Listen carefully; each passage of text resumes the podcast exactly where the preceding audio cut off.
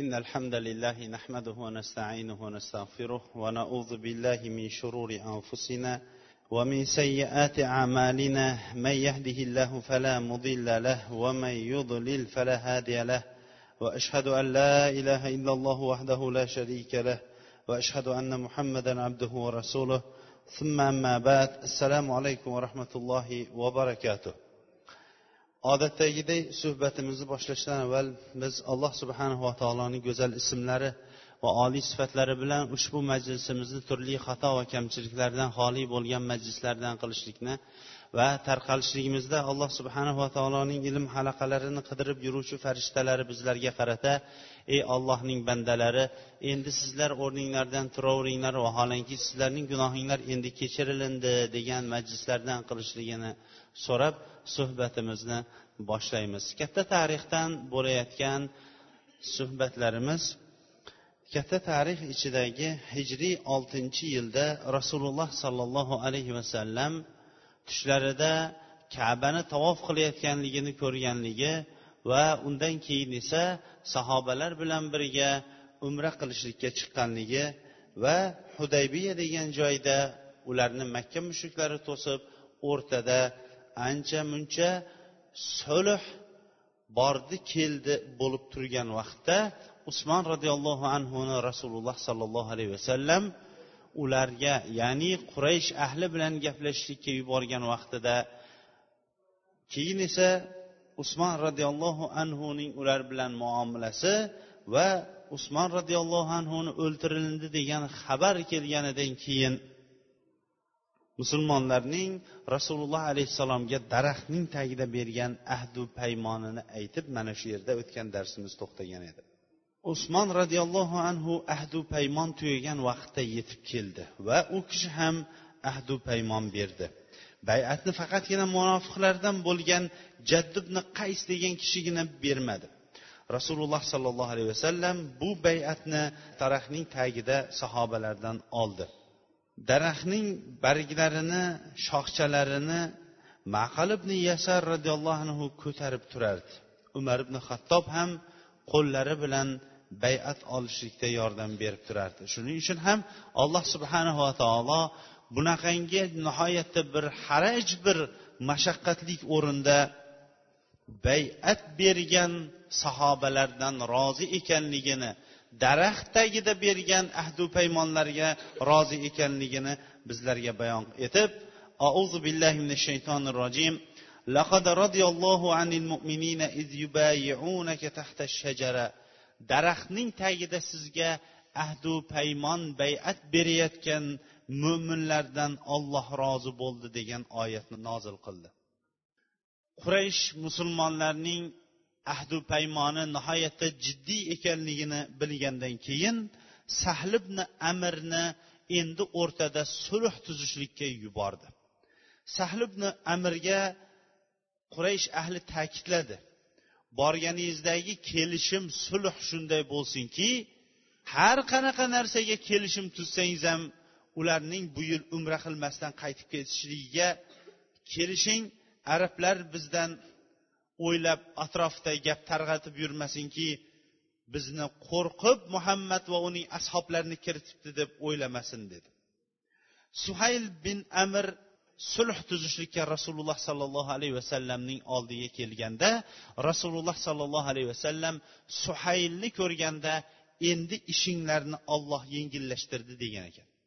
Mana shu o'rinda ham to'xtab o'tmoqlik kerakki ibn qayyim rahimaullohning likulli ismin nasib degan gaplari ham bu albatta tajriba va maqsadga muvofiq bo'lgan gapdir. Har bir ismning jismga nisbatan nasibasi bo'ladi degan ekan. Har bir ismning mumkin emaski jasadda va amallarda nasibasi bo'ladi. Suhayl bu arab tilida sahl yengil degan ma'noni tasg'ir bobida suhayl yengilcha degan ma'noni bildiradi. Suhayl kelishligi bilan o'rtadagi ish endi mashaqqat yengillab ketishligini rasululloh alayhissalom endi ishinglar yengillashib ketdi dedi. Shuning uchun ham ism tanlagan vaqtda jismiga munosib bo'ladigan chiroyli ismlarni tanlashlikka shariatimiz bizlarni targ'ib qildi. Rasululloh sollallohu alayhi vasallam bilan o'tirib sulhga kelishdilar. Sulh to'rtta banddan iborat edi. Eng birinchi bandi rasululloh sollallohu alayhi vasallam ashoblari bilan bu yil makkaga kirmasdan mana shu yerdan qaytib ketishadi. Kelasi yili ular kelishadi va makkada uch kun turishadi. O'zlari bilan qilishlari bo'ladi lekin qurol aslahalari o'zlarining o'rinlaridan qo'zg'atilinmagan qinlaridan chiqarilmagan holatda quraysh ularga hech ham zarar yetkazmaydi degan birinchi sulhga kelishdi. Ikkinchi sulh ikki tomonda o'n yil urush to'xtatiladi. Odamlar o'rtada omonlik tinchlik xotirjamlik bilan o'zlarini ishlarini davom ettiradi. Bu nihoyatda katta bir musulmonlarning g'alabasiga bo'lgan katta bir fathning hidini keltiradigan kelishim edi. Uchinchi kelishim kim rasululloh sollallohu alayhi vasallam va u kishining ashoblari jamoasiga qo'shiladigan bo'lsa qaysi bir qabila? Qo'shilaveradi kim quraysh va qurayshga qo'shilganlarga qo'shiladigan bo'lsa qo'shilaveradi va qaysi qabila qaysi tomonga qo'shilsa o'shalarning himoyasida bo'ladi sulhning to'rtinchi bandi kim makkadan musulmon holatda madinaga qochib keladigan bo'lsa makkaliklarning iznisiz qochib keladigan bo'lsa musulmonlar ularni makka mushriklariga qaytarib beradi. Ammo kim musulmonlardan dinidan qaytib makkaga keladigan bo'lsa musulmonlarga xabar bermagan holatda ham qochib keladigan bo'lsa makkaliklar uni musulmonlarga qaytarib bermaydi. Bu to'rtinchi sulh edi. Agar e'tibor berilgan bo'lsa bu sulhning avvali rasululloh alayhissalom va ashoblarining umrani qilmasdan qaytib ketishli va ayniqsa to'rtinchi sulh musulmonlarni quraysh mushriklariga kufr ahliga qaytarib berishlik ammo musulmonlardan birontasi iymondan qaytib munofiq bo'lib mushriklarga qaytadigan bo'lsa mushriklar ularni qaytarib bermasligi bu oydin ochiq har qanaqa kishi uchun adolatsizlikning ayni o'zi edi. Rasululloh alayhissalom bu yerda sulhga rozi bo'lganining hikmatlari bor edi. U hikmatlarga inshaalloh sulhdan keyingi voqealarda to'xtab o'tamiz. Sulh tamomiga yetgandan keyin rasululloh alayhissalom ali roziyallohu anhuni sulhni o'rtada mukotaba yozishlik uchun chaqirdi. Ali roziyallohu anhuga bismillahi rohmanir rohim deb yozing dedi. Shunda suhayl aytdi ammo rahmonni biz bilmaymiz dedi. Makka mushriklari alloh subhanahu va taoloning rahmon ismini inkor qilishardi. Rahmon degan ismi allohniki yo'q deyishardi. Uning o'rniga bismikallohumma deb yozing dedi. Ya'ni ey olloh sening noming bilan yozaman degani. Rasululloh alayhissalom ali roziyallohu anhuga buyurdi. Bu bismikallohumma deb yozilgandan keyin bu muhammad rasululloh sollallohu alayhi vasallamning sulhi deb yozing dedi. Ali roziyallohu anhu shunday deb yozgandan keyin suhayl aytdi agar biz dedi sizning ollohning elchisi ekanligiga iqror bo'lganimizda va bilganimizda sizni uydan to'sib urushib o'tirmagan bo'lardik. Ollohning elchisi degan yozuvni yozmaysiz dedi. Rasululloh sollallohu alayhi vasallam olamga rahmat etib jo'natilingan fe'li keng bo'lgan inson edi. Aytdilarki men dedi agar sizlar meni yolg'onchi sanasanglar ham men ollohning elchisiman. Dedida de, ali roziyallohu anhuga rasululloh deganni o'chirib o'rnini muhammad ibn abdulloh deb o'rniga shuna deb yozing dedi. Mana shu o'rinda shu sahobalarning barchalari rasululloh sollallohu alayhi vasallamni qanchalik yaxshi ko'rgani va u kishini shunchalik ulug'lagani ham hammamizga ham bir katta nishona bo'ladiki ali roziyallohu anhu aytdi. Men dedi rasululloh deb yozib qo'yilgan yozuvni qo'lim bilan o'chirmayman o'chirolmayman ham dedi. Rasululloh sollallohu alayhi vasallam qayerda shu yozgan joyingiz? dedi. Mana bu yer deganda o'zilari siyohni oldilarda qo'llari bilan o'chirdi. Sulh tamomiga yetdi.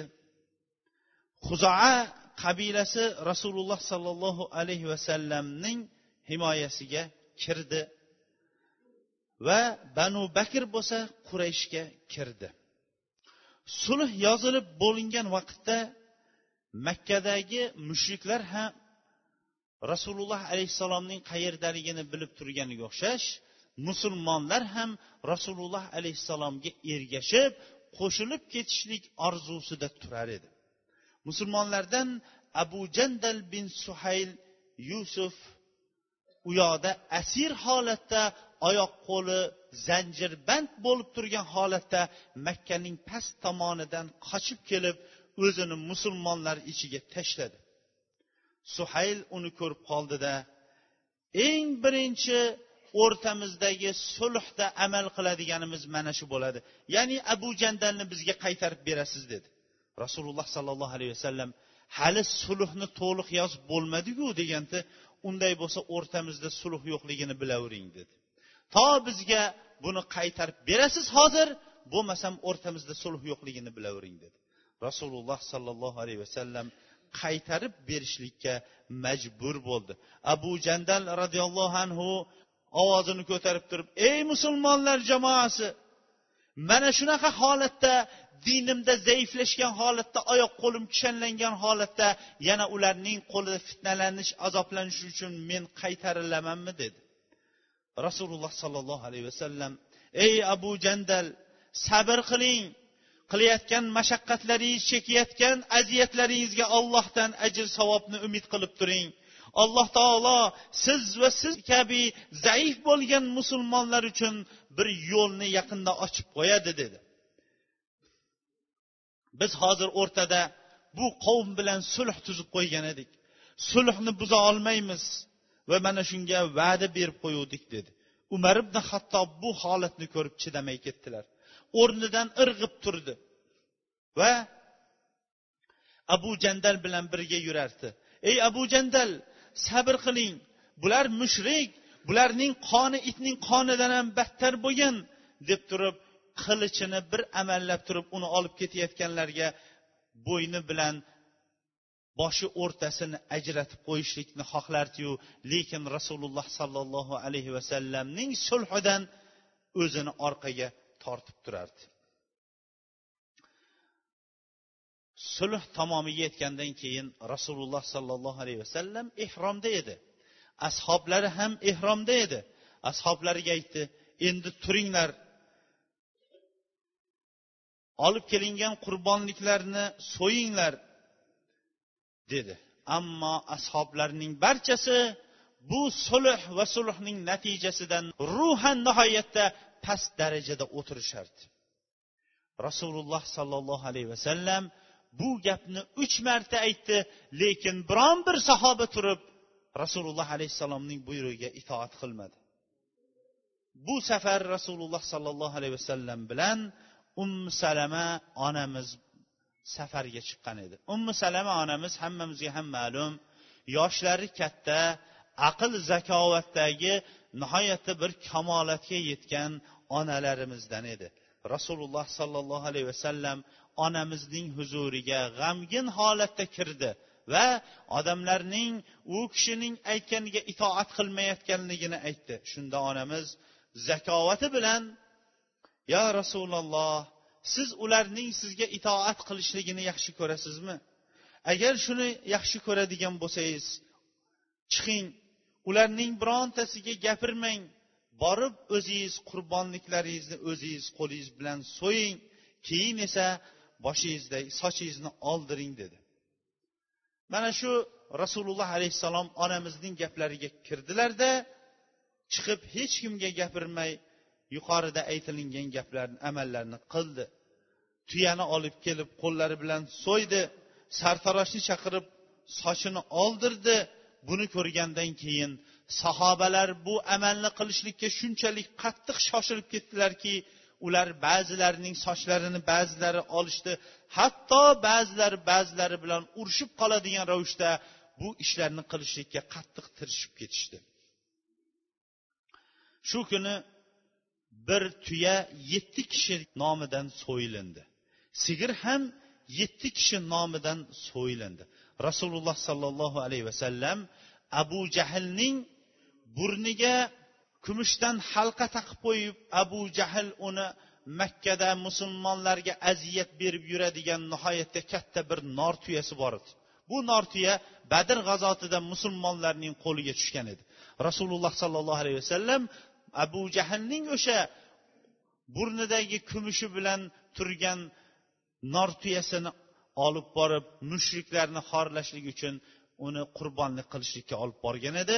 O'zilari shu yerda abu jahlning bu nor tuyasini qurbonlik qildi. Sochlarini qirdirganlarning haqlariga uch marta duo qildi. Qisqartirganlarning haqlariga bir marta duo qildi. Allohummarhamil muhalliqin allohummarhamil muhalliqin allohummarhamil muhalliqin. Ilohim sochlarini qirdirib oldirganlarni o'z rahmatingga ol dedi. Keyin esa qisqartirganlar qisqartirganlarni ham duoda eslab qo'ysangiz dedi. Sochlarini oldirganlarni o'z rahmatingga ol dedi. Qisqartirganlarni ham yodingizda tutsangiz deyishdi. To'rtinchisida qisqartirganlarni ham dedi. Mana shu bilan bu ummat uchun qiyomatgacha qurbonlik tuya va ho'kizlarda bir tuya yetti odamning nomidan va ho'kiz ham mol ham xuddi shunday. Ammo bir qo'y bir kishining nomidan va rahmat ko'proq umra yoyinki hajda sochini oldirganlarga qisqartirganlar esa ulardan to'rt barobar keyinroq turadigan bo'lib qoldi. Hudaybiya sulhi tamomiga yetgandan keyin mo'mina ayollar zaifa bo'lib turgan mo'mina ayollar makkadan qochib rasululloh sollallohu alayhi vasallamning atrofidagi ayollarga qo'shilishdi. Shunda makka mushriklari darrov odam yuborib ayollarni ham qaytarishlikni talab qildi. Shunda rasululloh sollallohu alayhi vasallam ularning talabini qabul qilmadi. Biz tuzgan sulhda dedilar. O'rtada ayollar masalasi emas edi erkaklar haqida gapirilgan dedi. Chunki hammamizga ham ma'lumki mana rus tilini ko'p bilinadi. Rus tilida ruscha aytganda jenskiy мужский rod bor. Xuddi shu rod arab tilida ham bor. Arab tilida bu kelishim erkaklar jinsining shaxsi bilan yozilingan edi. Ayollar bu yerda yozilinmagan dedi. Alloh subhanava taolo bu ayollarni imtihon qilib musulmonlar jamoasiga kirishlikka buyurdi يا أيها الذين آمنوا إذا جاءكم المؤمنات مهاجرات فامتهنوهن ey mo'minlar agar sizlarga muhojir bo'lgan mo'mina ayollar keladigan bo'lsa ularni imtihon qiling dedi ularni imtihon qilishligi rasululloh sollallohu alayhi vasallamga ular alloh taologa shirk keltirmasligi va johiliyat amallarini qilmaslikka har birlari ahdu paymon berib musulmonlar safiga qo'shilishardi shu bilan musulmonlar safida mo'mina ayollar ham ko'paydida musulmonlar mushrik bo'lib turgan ayollari endi islomni qabul qilmagandan keyin ularni erkin taloq qilishib bu hukm bilan mo'mina ayollar ko'payganidan keyin mo'mina ayollarga uylana boshladi. Umar ibn hattobning ham ikkita mushrika ayoli bor edi. Ularning ikkovlarini ham islomni qabul qilmagandan keyin taloq qilib yubordi. Ularning bittasiga muoviya ikkinchisiga esa safvon ibn umayyalar uylanishdi. Yuqoridagi kelishimdan musulmonlar ma'naviy ravishda ularning ruhlari nihoyatda pastga tushib ketgan edi.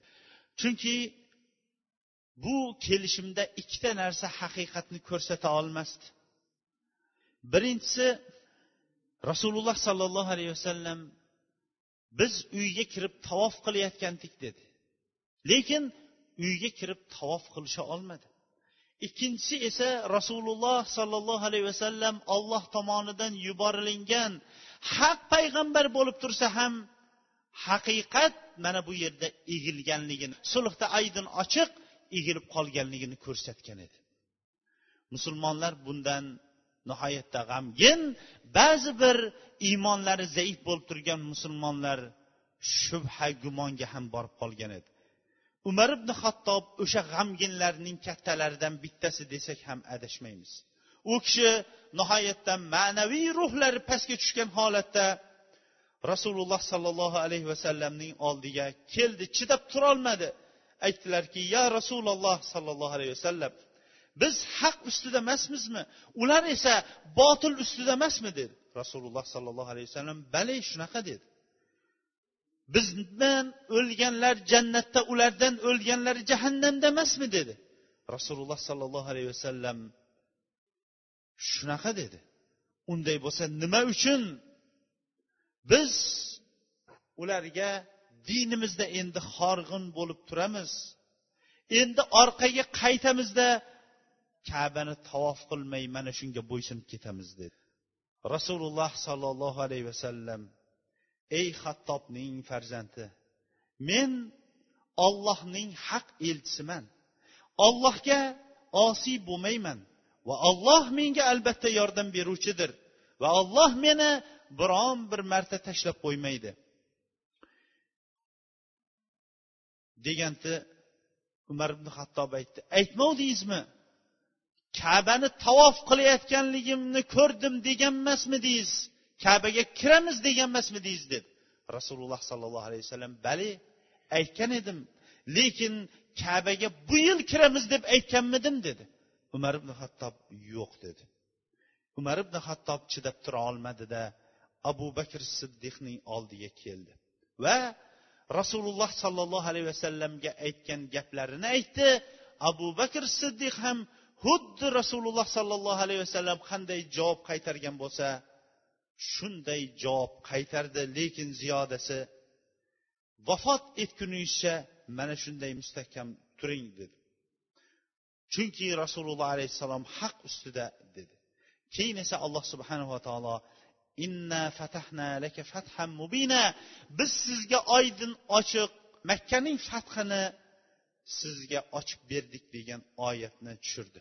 Umar ibn hattobga rasululloh alayhissalom elchi yubordida o'qittirdi yo rasululloh mana shu sulh fathmi? dedi.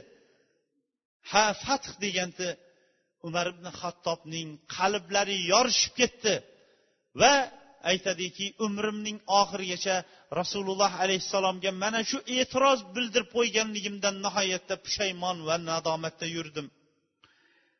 Hatto amallarimda oxirida duo qilardim sadaqa qilardim nafl ro'zalar tutardim nafl namozlar o'qirdim qul ozod qilardim. Hatto rasululloh alayhissalomning mana shu qilgan amaliga alloh taolo meni kechirsin deb. Haqiqatdan ham bu fath edi. Nima uchun fath edi? Agarki bu musulmonlarning zarariga bo'lgan kelishim bo'lsa ham bu fath edi. Rasululloh sollallohu alayhi vasallam madinaga keldi. Oradan hech qanaqa vaqt o'tmadi. Madinaga kelib atrof xotirjam bo'lganida bu kelishimning fath ekanligini yana bir bor hozir ko'ramiz. Musulmonlardan bo'lgan lekin makka mushuklari qo'li ustida nihoyatda azoblanib yurgan abu busayra degan kishi qochib madinaga keldi. Orqasidan quraysh ikki kishini yubordi. Rasululloh sollallohu alayhi vasallamga bu kishi qochib keldi. Orqasidagi kishilar ham keldida o'rtamizdagi ahdu paymon sababli bu kishini endi bizga qaytarasiz dedi. Rasululloh alayhissalom ahdu paymonga rioya qilib bu ikki kishi bilan abu busayrani qaytardi. Bular yo'lda borishayotib zatul xalifa degan joyga tushdilarda xurmo yeb turgan vaqtda abu busayra ularga hiyla nayrang ishlatib turib bu ikki qo'riqchining bittasiga aytdiki allohga qasamki belingizga bog'lab olgan qilichtaqa chiroyli qilichni men hali ko'rmagan ekanman. Shunda ikkinchisi ham to'g'ri aytasan bunaqangi yaxshi qilich yo'q dedi. Abu busayra ularni ozroq gapga soldida qilichingizni bir ko'rsak bo'ladimi? dedi. Ha bo'ladi dedi. Qilichini ko'rsatuvdi abu busayra qilich qo'liga tushishligi bilan qilichning egasini tanasidan boshini judo qildi. Ikkinchisi qochib madinaga keldi va masjidga keldi. Rasululloh sollallohu alayhi vasallam bu holatda ko'rgandan keyin uni inkor qildi. Do'stimni o'ltirib qo'ydi meni ham o'ltiradi dedi. Abu busayra orqasidan kelib ya nabiyalloh dedi. Mana sizning zimmangizni siz ado qildingiz va'dangizga vafo qildingiz. Ahdu paymonni men endi buzdim menga hech narsa endi qilmaydi deganda rasululloh alayhissalom buni inkor qildi. Inkor qilganini bilganidan keyin abu busayra bildiki rasululloh alayhissalom buni ham qaytarib berishini bildida to'g'ri qizil dengiz tomonga qochib ketdi. Shu kundan boshlab makkadagi musulmonlar madinaga emas abu busayraning yoniga qocha boshladi. Misar degan kishi ham qochib keldi. Asta sekinlik bilan abu busayraning shu yerda jamoati paydo bo'ldi. Bu jamoatning qiladigan ishi qurayshning shomga qaysi bir karvonini eshitib qoladigan bo'lsa yo'lda to'sib qurayshning butun jigarbandi bo'lgan molini olib qo'yaverdi. Endi ular majbur bo'lishdi. Rasululloh sollallohu alayhi vasallamga xat yozib o'rtadagi kelishimni buzib musulmonlarni endi qabul qiling. O'rtamizdagi qarindosh urug'chiligimizning hurmati endi to'rtinchi ahdu paymonni buzamiz. Bizdan kim endi musulmon holatda sizlarga qaytadigan bo'lsa sizlar endi bemalol uni qabullab olinglar dedi. Allohu akbar. Shu bilan alloh subhanava taolo bu kelishimni ham musulmonlarning foydasiga hal qilib berdi. Hijratning yettinchi yili alloh subhanava taolo bu kelishimdagi sabrning orqasida makka mushriklarining katta bir suyanchiqlari bo'lib turgan katta kishilarning musulmon bo'lishligini sabab qildi. Hijratning yettinchi yili amr ibn os va xolid ibn valid usmon ibn talhalar bularning barchalari musulmon holatda rasululloh alayhissalom oldiga keldi. Xolid ibn valid rasululloh alayhissalomga keldida qilichini rasululloh alayhissalom oldiga qo'yib bu qilich dedi nihoyatda ko'p musulmonlarning yostug'i qurishlikka sabab bo'lgandi dedi. Rasululloh sollallohu alayhi vasallam ey xolid g'amgin bo'lmang. Al islamu yajubbu ma qablahu dedilar. Islom avvalgi gunohlarning barchasini yo'qotib yuboradi dedi. Johiliyat vaqtida islomga kirishdan avval bilib bilmay qilgan gunohlarning barchasini islom yo'q qilib yuboradi. Islomga kirib shahodat bildirgandan keyin shahodatini e'lon qilgandan keyin islom endi uni boshqa holatda uni qabullab oladi. O'tgan gunohlarning barchasi boshqa insonga aylanib qoladi. Holid ibn valid qilichni oldida endi bu qilich olloh va rasulining xizmatida bo'ladigan qilich bo'ladi dedi. Islom mana shunaqa. Kelgan insonlar islomni qabul qilishligi bilan ularning ajdodlari kim bo'lishidan qat'iy nazar islomga xizmat qilishligi bilan islomdagi katta bir insonlarning bittasi bo'lib qoldi. Islom boshqa din yoyinki millat davlatga o'xshash millat tanlab o'tirgani yo'q. Bilol roziyallohu anhu habashistondan kelishligi bilan sahobalarning kattasi bo'ldi. Suhayb roziyallohu anhu rumdan kelishiga qaramasdan sahobalarning kattasi bo'ldi. Solmon roziyallohu anhu forsdan kelganiga qaramasdan sahobalarning kattasi bo'ldi.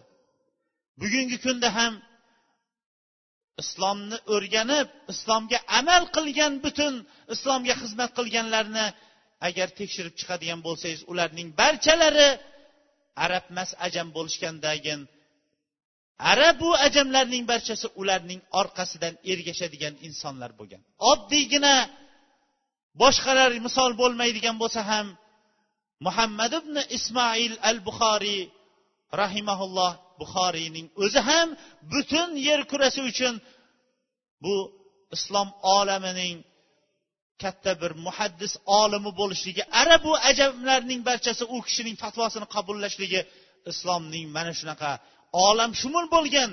Biron bir irqga yoyinki biron bir makonga davlatga millatga xos din emasligi kim islomga kirishligi bilan va unga amal qilishligi bilan alloh subhanava taolo uni mukarram qilishligi uchun katta bir dalil bo'lib qolaveradi. Xolid ibn valid ham islom uchun mana shunday odamlarning bittasi bo'lib qoldi. Endi yangi asr boshlandi. Bu asr tinchlik xotirjamlik bilan islomning rivoji uchun bo'lgan asrdir. Inshaalloh kelgusi haftada bu asr haqida inshaalloh suhbatimizni davom ettiramiz.